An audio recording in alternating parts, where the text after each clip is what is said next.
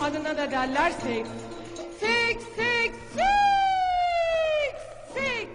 Evet arkadaşlar adına da derler seks podcast yayınımızda operatör doktor Berk Karataş'ta yaptığımız bu serinin üçüncü ve son bölümündeyiz. Bu bölümde erken boşalma ve iktidarsızlık konuşacağız. Daha önce penis konuştuk, mastürbasyon konuştuk. Gerçekten her tarafından incelemeye çalıştık. Hocam da sağ olsun yani zaten YouTube kanalında anlatıyordu. Burada da bir makine gibi bize hepsini anlattı. E, Etabımızın sonuna kadar geldik. Şimdi hocam nasılsın öncelikle? İyiyim Özgür, sen nasılsın? Her şey yolunda. Çok teşekkürler. E, hocam valla e, en en güçlü konuyu e, en sona en sona, en sona sakladım. sakladım. Evet. E, çünkü sen de demiştin ilk bölümde en çok e, gelinen şikayetlerden biri hem de senin uzmanlık alanında olduğu için erken boşalma ve sertleşme sorunu. Yani biz iktidarsızlık desek de aslında bir ereksiyon problemi o. Hani çok farklı manalar yüklesek de. Dolayısıyla bu iki şeyi konuşacağız. Şimdi ben erken boşalmayla başlamak istiyorum aslında neye erken boşalma diyoruz? Yani hani erken geç hani zamanın göreliliği e, usulü hani bir açıklama yaparsan bize hani erken boşalma tam olarak nedir ve hangi sürenin altındakileri biz bunu diyoruz ve ha, nasıl bir tedavi yöntemi izliyoruz? Tamam o zaman şöyle yapayım seni tatmin edecek şekilde iki tane tanım yapayım. Bir tanesi fizyolojik olsun bir tanesi de sosyolojik olsun. Fizyolojik tanımı şu ilişkiye başladıktan sonra yani penis vajinaya girdikten sonra 2 dakika içerisinde boşalmaya erken boşalma diyoruz. Sosyolojik tanımı dakika ve zaman sınırlaması olmadan eşlerden birinin mutsuzluğuyla alakalı. Yani 4 dakikada boşalabilir bir erkek ama kadın mutsuzsa, erkek de mutsuzsa buna da erken boşalma diyoruz. Ama tabi burada bir sınır var. Yani adam 45 dakika ilişkiye girdiyse ve kadın hala orgazm olamadıysa o zaman buna biz erken boşalma demiyoruz tabii ki. Ama burada yani iki tane kriter var. Bir işte dakika kriteri yani süre kriteri bir de eşlerden birinde ya da ikisinde bu durumun stres yaratması lazım. Yani bir erkek düşün yani içeriye giriyor 10 defa gidip geliyor boşalıyor. Kadın orgazm olamıyor. Erkek mutsuz, doğru düzgün haz alamıyor. Bu tam mükemmel bir erken boşalma tanımı. Peki neden kaynaklı? Psikolojik mi, fizyolojik mi? Yani nedir sorun? Mesela ikinci bölümde mastürbasyondan bahsettik ya. Bence erken boşanmanın en önemli sebebi yanlış mastürbasyon. Yani davranış bozukluğu. Ee, bir de e, boşalma kontrol edilebilir bir durumdur. Yani boşalmayı öğrenebilirsin. Boşalma denetimini öğrenebilirsin.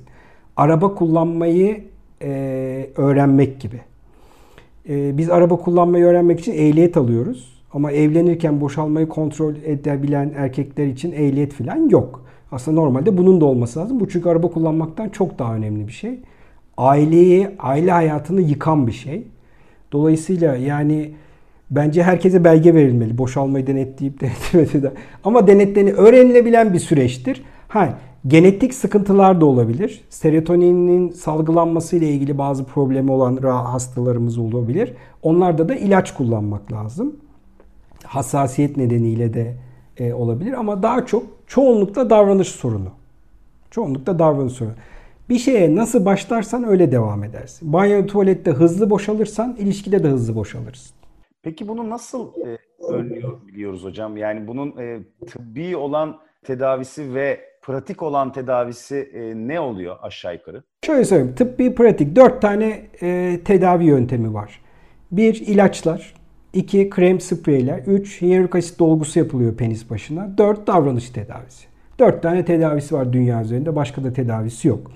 İlaçlar bildiğimiz antidepresan ilaçlar kullandığımız ve bunlar 3 ila 8 kat arttırabiliyor kişiden kişiye göre. Sprey ve kremler de 3-8 kat arttırabiliyor. Ee, tabii esas tedavi bunlar tedavi değil. Bunlar biraz durumu geçici. Yani anlık çözümler. Ee, bunları bıraktığınız anda her şey eski haline dönüyor. Doğrusu davranış tedavisi. Davranış programları, davranış tedavileri çok önemli. Bizim de biliyorsun dünyada tek doktor destekli davranış programı Türkiye'de yapılıyor. Ee, BODEP yani boşalmayı denetleme programı.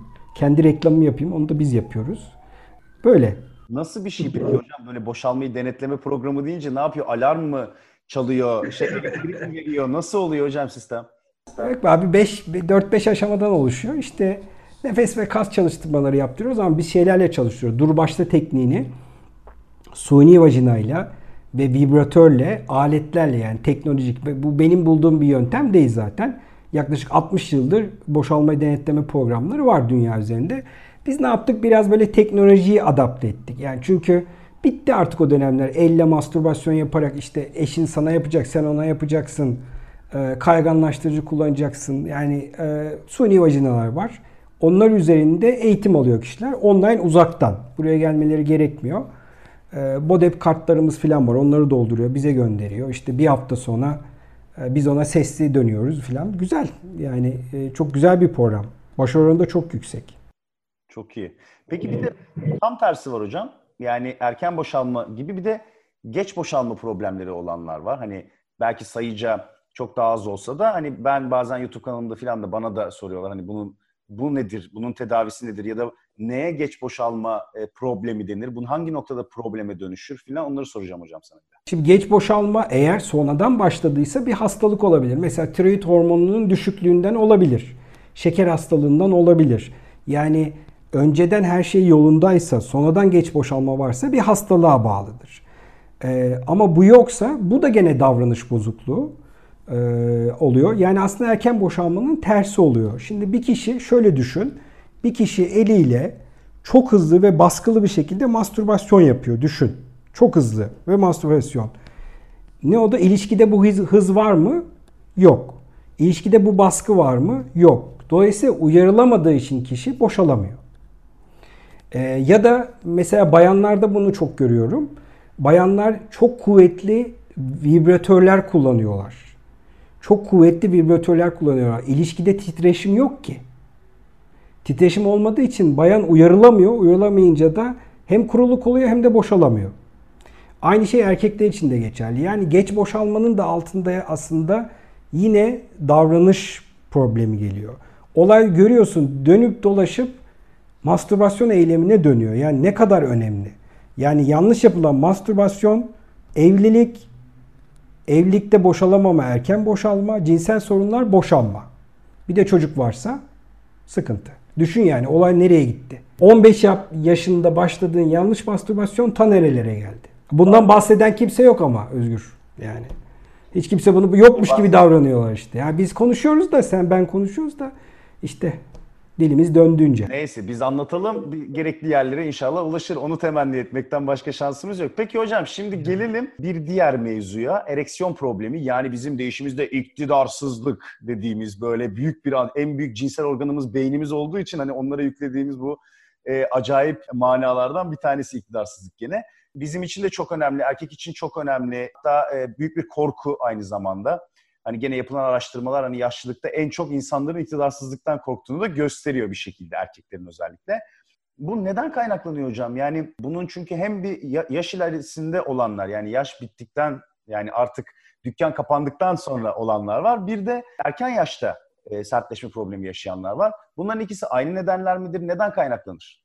Yok. Şimdi yaş değiştikçe işler değişiyor tabii. Yani genç yaşta daha çok psikolojik nedenler ağırlık basarken ya da bilinçaltı nedenler ağırlık basarken ileri yaşta daha çok hastalıklar, yaşlılık, işte şeker hastalığı, tansiyon sayamadığımız kadar yani bütün aslında kronik hastalıklar sertleşme bozukluğu yapıyor ileri yaşlarda. Gençlerde işler biraz daha değişik. Gençlerle çok iyi konuşmak lazım. Onların cinsel döngülerini iyi bilmek lazım. İşte nasıl cinsel eylem içindeler, ne gibi korkuları var. Yani hala penisi ee, yani penisini dikenli zannedip o e, üzerindeki şeylerin eline batacağı için mastürbasyon yapmayanlar var. Yani e, bu, bu bunlar ortada varken tabi sertleşme de olmayacak haz olmadığı için. Yani o gençlerde biraz daha e, özellikle ani travmalar çok önemli gençlerde. Yani kazalar vesaireler çok önemli. Ama yaşlılarda işte ameliyatlar, hastalıklar vesaire sertleşme bozukluğuna neden olabilir. Alt alta yazsam böyle 500 tane falan sebebi var Özgür yani. Birçok sebebi var ama kişiye özel. Bunu hani ben hastalarla 45 dakika konuşuyorum. Bazen diyorlar ki bana ne konuşuyorsun oğlum 45 dakika diyorlar. Ya adamın her şeyini soruyoruz işte yani. Ee, ancak öyle çıkıyor ortaya. Peki her birinin tedavisi farklı mı? Buradan onu anlayabilir miyiz? Yani ve bir tedavisi var mı? Var var tabii. Erken boşalmanın tedavisi var. Şey sertleşme bozukluğunun tedavisi var. Şimdi ama sebebinde ne olduğu çok önemli. Mesela damarsal sorunsa eğer kan akımı ile ilgili sorunsa orada işte şok dalgası, PRP, vakum, kök hücre tedavileri falan var. E, işte iğne yapılabilir, ilaç tedavileri var.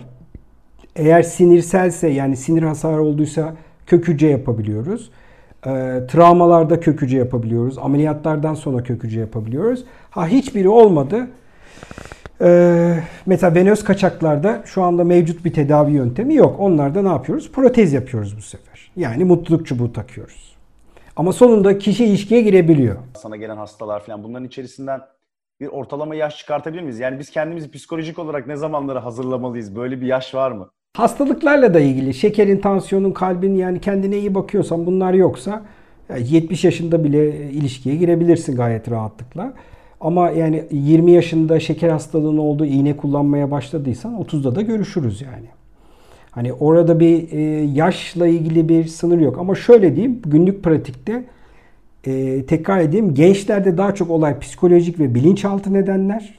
Yaşlılarda da hastalıklar. Yani bunun ne yapalım ayırımı 40 öncesi 40 sonrası diyebiliriz yani.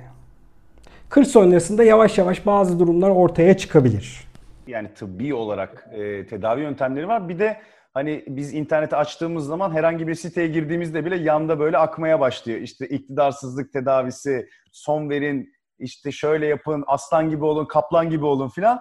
Ve de onun haricinde ayrıca bir de e, benzincilerde bile satılan performans arttırıcı e, adı altında satılan ürünler var. Bunlar için e, ne diyeceksin hocam? Bunlar işe yarıyor mu? Faydası ne? Veya zararlı mı? Zararlıysa zararı ne? Şimdi ilk söyleyeceğim şey bu konuyla ilgili eczanede satılmayan hiçbir sertleşme ilacını kimse kullanmasın. Ee, bu konuda tabii Sağlık Bakanlığı ya Tarım Bakanlığı mesela sen dedin ya benzin istasyonlarında satıyorlar diye ben de her gittiğimde görüyorum. Ee, hatta beni tanıyorlar hocam bak bu çok güzel sen de al filan deyip dalga geçiyorlar benimle. Şimdi e, onun kontrolü Sağlık Bakanlığı'nda değil Tarım Bakanlığı'nda olduğu için onların içinde de ilaç var. Yani o hani garanti verilen her şeyin içerisinde yok bitkisel denilen içinde de ilaç var. Tehlikeli konu ne kadar var bilmiyoruz. Şimdi siz eczaneden gittiğiniz zaman örneğin A ilacını alıyorsunuz 50 mg diyor değil mi? 50 mg etken madde var içinde. Fakat aldınız adam çikolatanın içine karıştırmış koymuş. Şimdi bir köşesine denk geldi. Sen 300 mg alabilirsin tek seferde. Bu da öldürücüdür.